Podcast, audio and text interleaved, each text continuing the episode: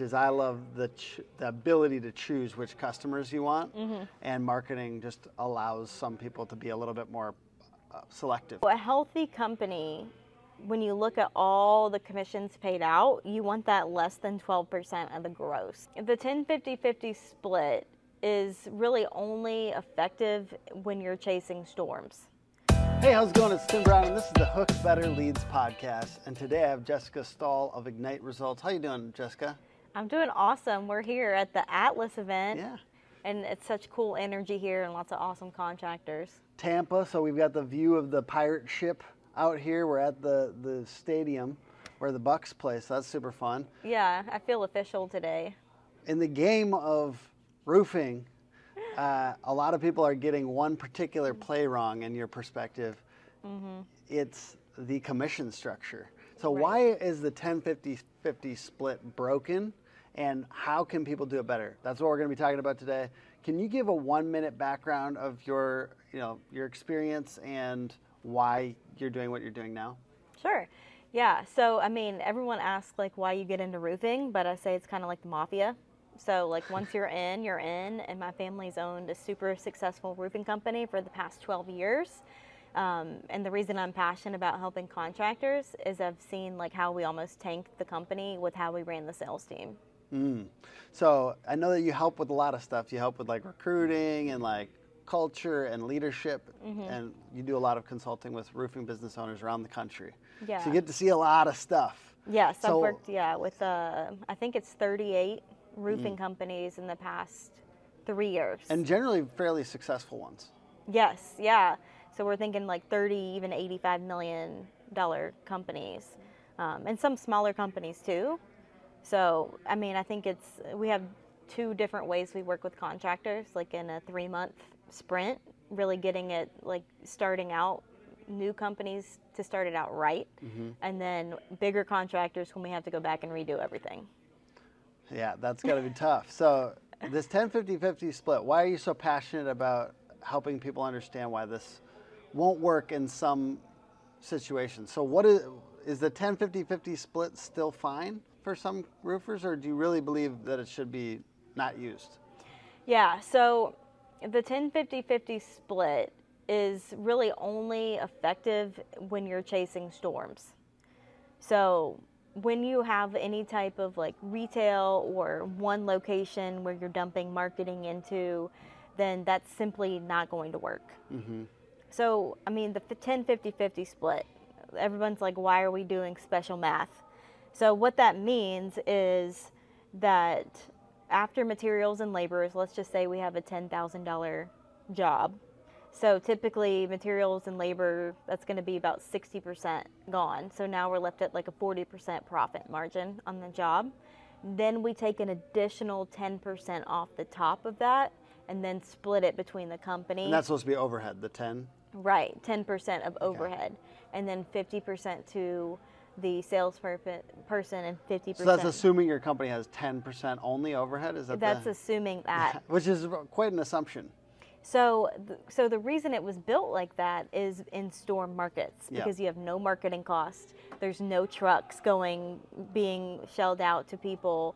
Um, there's no benefits. There's no culture activities. There's no quality control people in a storm market. Mm-hmm. So it really is like 10% overhead of putting 10 guys in uh, one hotel room and buying So I guess the real question is if you look at your overhead, and the overhead Right. includes marketing, right? Mm-hmm. Is it only 10%? I've never seen it 10%. I've never I- seen that. yeah, it's it's that's quite the accomplishment, first of all. But in a way, it's not like because I, I think that there's so many things that are, you know, overhead. People always think of overhead as bad, Mm-hmm. but overhead would also include, like you're talking about trucks, you're talking about like anything you do for the culture of the company, Mm-hmm. anything you do for like training. Really, that would be that would count as overhead. So like, is, Yeah. is that how you feel? Is that like it, you really want it to be as small as possible? I think so. Uh, a major kind of publication on profit and margin and stuff like that was talking about it's generally between like 15 and 25 for a lot of roofers, the overhead. Um, is that the same in your like? Have, where are you seeing it at on average, actually, out in the field? Yeah, so um, as low as 12, Okay. so 12 to 17 Well, good on you. Yeah, 12 to, okay. And you do work with a little bit more storm stuff on average, or you? No, I work with yeah. both. Okay. Um, yeah. Okay. So, but uh, I mean, some of my companies, their marketing costs aren't as much because they're doing more like grassroots in the community Yeah. and some radio stuff.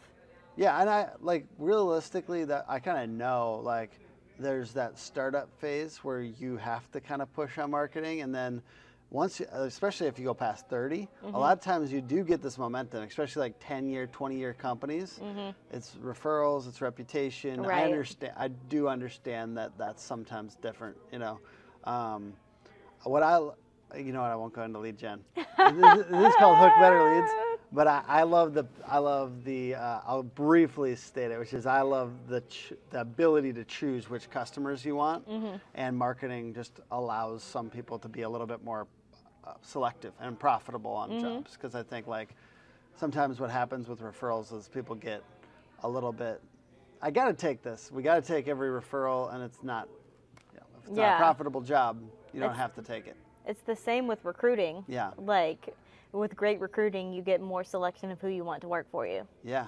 So Exactly. Like if you're in a bind, you're like, the next guy who walks in the door, we're, we call it warm body recruiting. Oh. and it's like, man, I'm sure some of the, the companies that you're working with that are very successful at this, like they sort through a lot of applicants, and that's mm-hmm. really tiring. And it's nice to have help, mm-hmm. but like, we go through like 70 for every person we hire. So Yeah. it's like I'm not saying you got to go through 70, but there's a lot of people that we're sorting through and a lot of layers of people. You know, Definitely more than one uh, interview. I don't know what you suggest on that for roofing companies. I, I know this is off the main topic of 10, 50, 50, but how how many interviews do you suggest? yeah, you're usually going to hire one out of 10. Yeah. but you're not going to bring 10 people into the office. Yeah. That's like screening. So you're going to have like a lot of 15 minute phone screens. Mm-hmm. So that's going to save you a, a ton of time. And you don't just say, all right, we're setting up 10 hours worth of interviews and think that, you know, two or three might show up. So that's like completely I think it, this actually does weirdly go with 10 50 50 split because if you're d- not doing that, if you're doing the model where you account for more overhead and you're giving your people more, right? You give Mm-hmm. them a truck, you give them iPad, all that stuff, or whatever they're using, then you actually do need to filter more, right? Right. Because that's a cost. That's a big cost. It's expensive. Right. To one, find them, but also two, like you're giving, the, you're enabling them a ton. So that's that's what I feel like you're saying is why it's broken. Can you tell me Mm-hmm. More about like what you'd suggest instead? of of a 10 50 Yeah. 50 yeah um, so i think the reason why that's not working we should talk about that just for a minute Yeah. um, is kind of like what you said is that the in order to get like the best talent that's going to represent your your brand the best you have to provide those incentives um, and I don't think we should be going after the recycled 1099 pool because that's what's happening. Take people from different trades, put them in, let's make them a sales rep. And I like going after professional people. So with a stable job history, um, and those type of people, they want a, a couple things out of a company. They want purpose and they want development. So you need to be investing in the culture, doing regular activities, and you need some type of training, you need leadership development. Those are why people come to a company and those are why the people will stay. So you think about why people leave, it's bad leadership. It's not the pay. So if you have if you don't if you're paying people a lot of money and your culture and your training sucks, you're just going to have underperformers that are fat and happy at your company. Yeah, it's wild to me how many roofing salespeople are making one thirty to two hundred thousand dollars, and like they're kind of annoyed still somehow mm-hmm. with the company, and it's like how? I mean, I'm sorry, but if, and I know how, but and we'll talk about it. Yeah, lead like you're ta- you're already talking about it, but there's this element of like I am. Yes, I'm making a lot of money, but there's an entitlement that comes with that. We start to think that our company owes us this and owes us that, and, and frankly, it kind of does. Like, you've now made a hundred and fifty thousand dollar salesperson. guess what a $150,000 salesperson wants? More than money.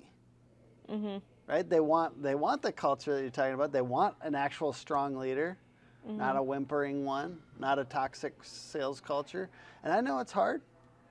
I know it's super hard. Like I have a company like in a good chunk of people and I there's some people that have bad attitudes and it's frustrating. But like how how can they offer them more than money in this situation? Because because ultimately, if we change this commission structure, mm-hmm. you're going to have to offer more than money. Right. exactly. You, and you might have some turnover. Yes. So, I mean, that is, you know, one thing to think about. If, like, so if it's not a 10 50 50, then what is it instead? Mm-hmm. I like pay, uh, paying off the gross. That's what I recommend. Pay off the gross. It's so much easier for people to comprehend. Mm-hmm. So, because we're asking people with learning disabilities and ADHD to now do special math on every job that they sell. Mm-hmm. So, like, after. That's not offensive because I have ADHD, probably. Do you have ADHD? I mean, we'll see. You seem like you might have a little something. I don't know. I mean, I know I've got something. I don't know if we're gonna call it ADHD. I'm just messing with you. yeah, I'm sure there's. I'm sure there's something, some, some eccentricity there. Yeah.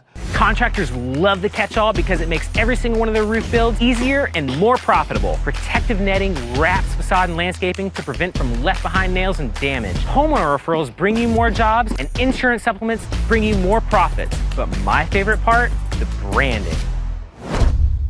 No, well, talk to me about like what percentage of gross then? Like, what would you suggest? Yeah.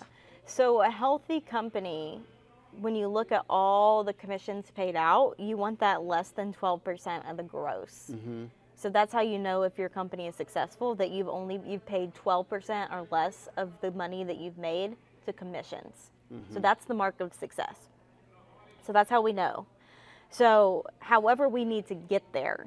Um, I like starting people. What would you do if you had a company? Like I'm what? to start people off at 7% of the gross. Gotcha. So the reason I do that is so that I have enough money to give the person training them an override. So hmm. if you start people out at 10%, like a new sales rep, they can't handle a job by themselves. So now you're providing an override for a trainer to go in and trade them or a hmm. sales manager and you're not accounting for any extra money you're going to have to pay out. Yeah. So you're already in the hole for every new person. Why is that better for retail? Because you said the 1050-50 could work in Storm. Mm-hmm. Do you still not suggest it in Storm, or is that fine? I mean, it's fine. I think it's okay. It's hard when you got both, right? It's like, oh, then we can't do any. Well, I mean, you think about okay, so like a storm storm chasing Yeah. 10 50 50, Okay. not insurance work. Like insurance work still falls under the 7%, 8% of the gross. Got you. Okay. Yeah, retail and insurance work are following falling under the gross. So simple math, but then you got to figure out, you got to do your math better to be profitable. Like, because somebody could just run out and start doing 12%, it doesn't mean that's going to work, right? Because Right. you might be overpaying for stuff, Mm-hmm. overhead, marketing, whatever. You could be over, over spending. Yeah, I mean, and that's why you have to be be really clear on your P and L statement, Mm-hmm. like what's actually going on. Um, but definitely starting people out like seven, maybe eight percent. Mm-hmm. Then when they hit like their two, their first two hundred fifty thousand, then they get a bump to nine percent. Then when it, they hit half a million, they're getting a bump to the ten percent. I like the carrots built in. It's good. Right. So that's why we call it a career path. So you're starting as a sales rep, then you're going to senior sales rep, then you're going to elite sales rep. So each time you're getting a new commission, you're getting a new title. So mm. that's going to come with, oh, I didn't just hit this mark. There's they've got to be like past a certain level of training, a certain level of like knowledge test. Their paperwork can't be set up. There can't be messed up. So you're giving a new title with new responsibility. Then it's like, oh, I People like love to- that, by the way. Like they like having clear cut, like when am I going to be at the next level kind of criteria. Right. Because really, I and I've experienced this as a leader. Like when they don't know what the next thing is, and they don't know what the ideal long-term thing is, Mm-hmm. people just get uh, anxiety about their career path, and it it could affect your ability to keep people on the Mm-hmm. team. Yeah, I mean that's the number one thing that people want, especially the younger generation. Development. And people are like, well, I can't start people off at 7% because they're never going to come. But you show them the career path that is in three months, you're going to be moved to eight. In six months, you're going to be moved to nine or 10. So they can see the vision there. So that's why, I mean, if you're going to start them off at seven, you've got to paint the picture of more. Awesome. Anything else you want to say about, before we move on, um, commission structures being broken?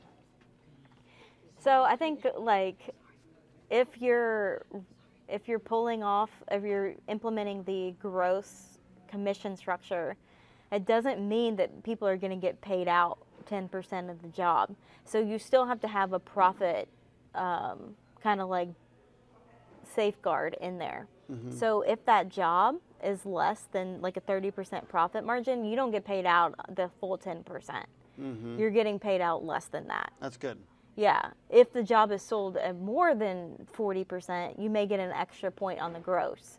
So you still have the profit checks in there. So it is based off profit, but. And that's profit not in regards to overhead, inflated overhead. It's like about Pro- the job, the correct. specific job. Correct. Because I, I will say, salespeople in roofing have like this objection to any conversation around like the profitability of job because they believe sometimes owners use it as an excuse to not give them money. Mm. And I, I'm not the main audience of this podcast is not salespeople, mm-hmm. but there is something there where you gotta you don't want to be doing that that often. If if somebody's really doing consistent unprofitable jobs, mm-hmm. yeah. they shouldn't be working there. Correct. Basically. I mean, you, you can't to, just sit around and be like, "I'm not paying you commission," you know. Right. So that's constantly. where you're like, you need to have like standards on pricing of what they can sell at. Mm-hmm. So if you've got like set standards, and then you have a great sales manager that's reviewing their jobs and seeing why they're not profitable, there's no reason they can't consistently hit that profit margin. So, but then I like to reward them for upsells. So if like we have like 10% of the gross for a seasoned veteran and then they sell it for more with all their with all the upgrades, then you can give them an extra percentage point. Mm. I like it. I think it's probably cleaner and it's smoother. Way easier. And uh, like sometimes I'll even do if we really want to push like self generation, then it's like okay, we'll get you an extra percentage point for self gen. Yeah. And then it also allows you to really drive a bonus structure.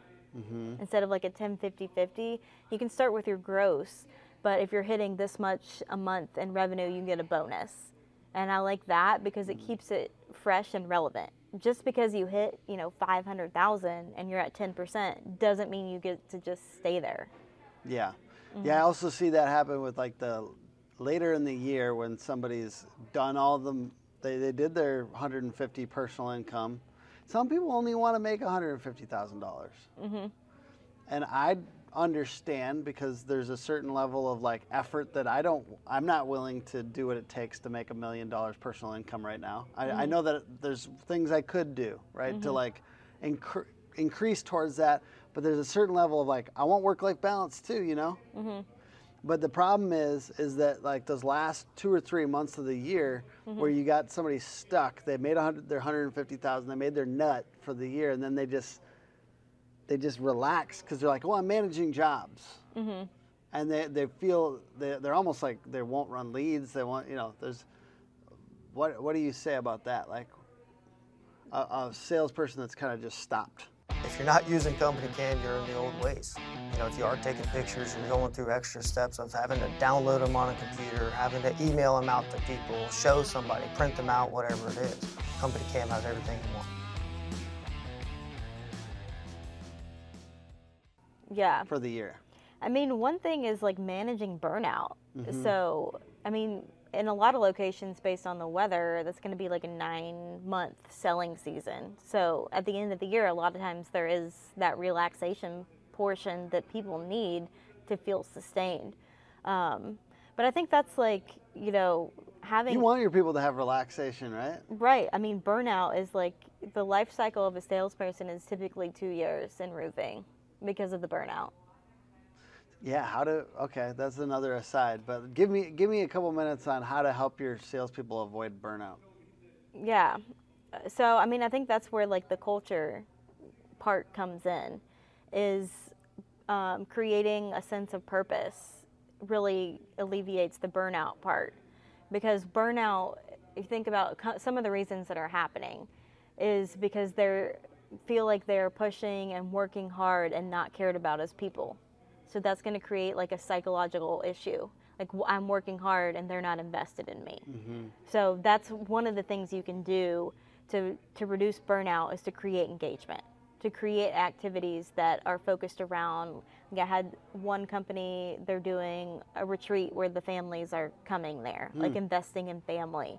Mm-hmm. Um, i have one company like even talking about mental health in the workplace is really important um, any type of like stress management activities are great and i know that's like not the most manly of things um, but taking consistent manly time, to have good energy. it is It's manly to like take care of your family and uh, to prioritize that stuff, even when you know, like I, I think of like the 10x mindset in business, right? Mm-hmm. Like doing everything you possibly can, and then how can we try to have that same mindset at home and stuff like that. Mm-hmm. And I mean, like it's a it's a competitive culture. Mm-hmm. It's a really competitive culture. So like most roofing companies, and I think that just even talking about family, like even including that and Mm-hmm. the way like like the other good thing is that sometimes you could create some flexibility in your hours so that they could go to the son's soccer Mm-hmm. game or whatever.